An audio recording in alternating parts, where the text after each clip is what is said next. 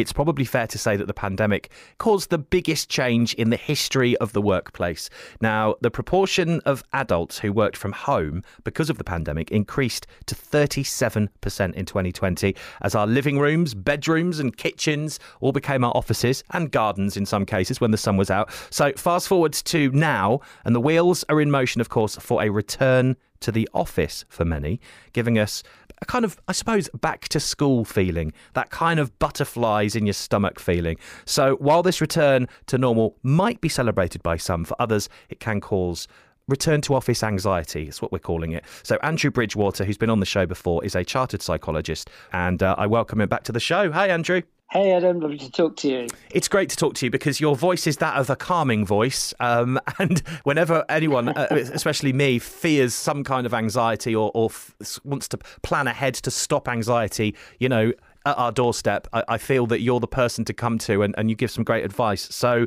what kind of things may people experience as they kind of face the prospect of returning to the office right now?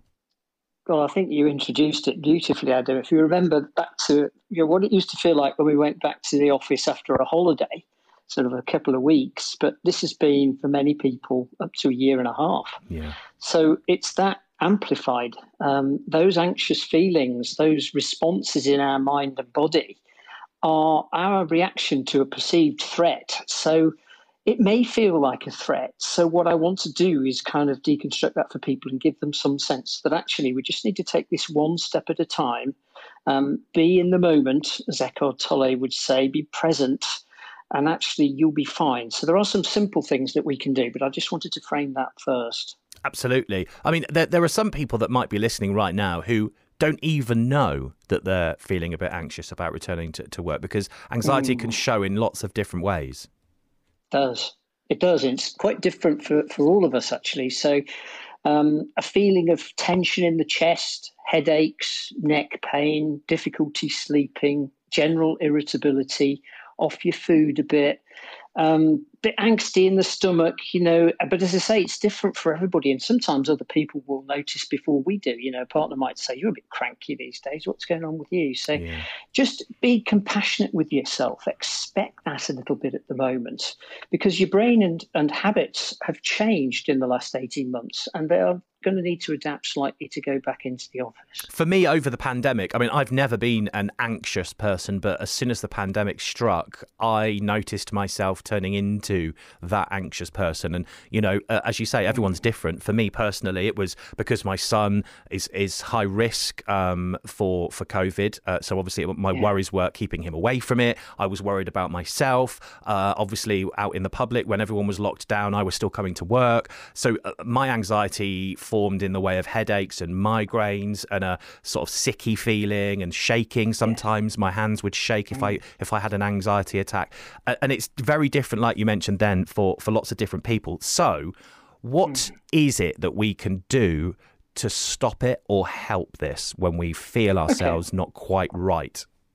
there's a couple of angles. Um, there's a sort of psychological angle and there's a physical angle, so practical things that we can do. Let's start with the psychological first we get very attached to our feelings. Um, and many of us, and I've done this for large portions of my life, believe that we are our thinking. And of course, our feelings are direct corollary, the other side of the coin, uh, to our thinking. So if we're thinking something, we're having feelings consistent with that. Now, when you begin to see that deeply, you can kind of be the watcher of your own experience. It doesn't happen straight away, but what we don't need to do is get hooked by the symptoms. So that, those headaches, those that those strange feelings, that difficulty sleeping, we start to get anxious about the anxiety itself. But it's a perfectly normal reaction to a testing set of circumstances. And let's face it, if we went to the cinema and nothing ever went wrong in the plot, it wouldn't be very entertaining, would it? We'd no. probably walk out for about 20 minutes. yeah, very true. So actually, we learn far more from the challenges of life. And it, I know it sounds like a truism and a platitude, but it's not. And, and you will get so much more depth from this experience, this challenge you're facing now, if only to be able to understand what it is to experience anxiety when other people come to you with it, maybe somebody who works with you, for you, a colleague. And, and therefore, that ability to understand what it feels like and to be able to just listen deeply is what it's about. And really, what we need to be able to do is is listen deeply to others and be listened to deeply ourselves because when we are compassionate in that way something changes in our physical body chemistry but also in our psychological makeup so do speak to your manager your employer speak to to colleagues um, dealing with uncertainty is challenging it's challenging for all of us and actually this has been the biggest uncertainty you put it very clearly at the beginning of the segment and, and many of us have had to face up to uncertainties that we've never experienced before. So that's a bit about the psychological. But on the physical, we start to breathe in a very shallow and ineffective fashion when we're anxious. I'm sure you've noticed this yourself. Yeah, yeah. Um, and what happens then is we aren't getting enough oxygen to the brain, um, and our brain becomes depleted of oxygen, and that in turn feeds the stressful experience. So you may need to interrupt your lack of breathing and breathe from the diaphragm that's deeply into the stomach. Uh, four deep breaths in and four deep breaths out. Do a few rounds of that, and it will settle you down. We have this natural settle down mechanism. Make sure you're drinking plenty of water. Silly sounds silly, but it's actually really easy to get dehydrated, uh, and that will contribute to stress. I talked about presence. Um, you know, most people are familiar with meditation and mindfulness, but presence, which is this concept that Eckhart Tolle talks a lot about in The Power of Now, is this pure consciousness. It's that nothing on your mind. Now, very few of us ever experience that during the day because we are literally having a head full of busy thinking the whole time. Yeah. But you do need to have some times when you haven't got a head full of thinking and you have to try and create that as I say, you can do it with meditation. Walks in nature are wonderful for that because we tend to fall into the natural vibration of nature. Nature isn't worried at the moment about the leaves coming off the trees later in the year. Uh, they'll come off and they'll be back on again in the spring. And we are nature with the same thing, just dressed up slightly differently. So as I say, exercising nature's probably nature's antidepressants really powerful. And make sure you're getting the right amount of sleep. Keep your gadgets out of the bedroom. Don't be tempted to check your emails in the night. Get a good nighttime routine where you're starting to settle down. So no caffeine, a couple of hours or so before bed, and just give yourself a chance to really relax into the evening. Okay, so what I'm getting from from this then is is number one, talk to your boss if you have that anxiety feeling so that they can maybe yes. make the situation a bit easier for you. I mean, here at the BBC, if anyone who is returning to the office is a bit worried about uh, people getting too close or just being around a huge amount of people that they're not used to, they, they're allowed to wear a lanyard which basically says, like, I'm new back to the office, give me some space, which is, you know, a great idea. So something like that, if an, if an employer's listening right now, uh, would probably be a good idea for, for staff who are returning.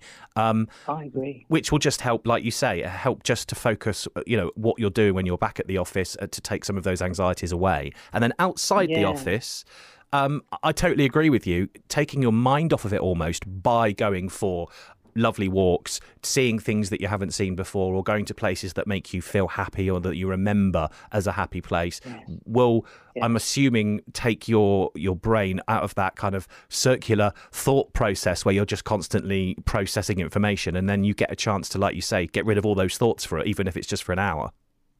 Well, this is exactly it, Adam. And actually, when we are constantly revisiting thoughts, if you think about it, our brains never get a chance to rest. And many of us are doing this, and we're doing it unconsciously, you know, just scrolling through social media um, so it, it's it's important that we make a conscious effort to give our brains a rest. And just coming back to the uh, what you can do as a manager, explain the why. Why are people coming back to the office? Why is it imperative that people come back to the office? Because when we understand the why, the how becomes a lot easier. And if possible, allow some people uh, people some flexibility and control. Because when we feel we've got that, it's it's a great stress reducer and over communicate as well as a manager or a boss, especially at this time. Absolutely. Well, some really valuable tips there and hints. Um, if anyone's interested in, in what you do and uh, they want to read up a bit more, where can they go? Yeah, well, I've got a website at thementalhealthcoach.net, Adam, and there's a free audio course there called Seven Steps to Natural Stress Relief, where I go into a lot more detail than I've been able to go here.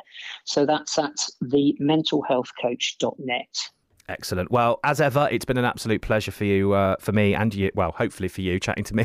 Yes, indeed. I'll put that in your mind. Subliminal messaging. Love talking there. to you, Adam. oh, bless you. Uh, well, thank you so much for your time, and uh, I'm sure we'll catch up again uh, shortly. Thank you, Andrew. Yes, my pleasure. Look forward to it. Thanks, Adam.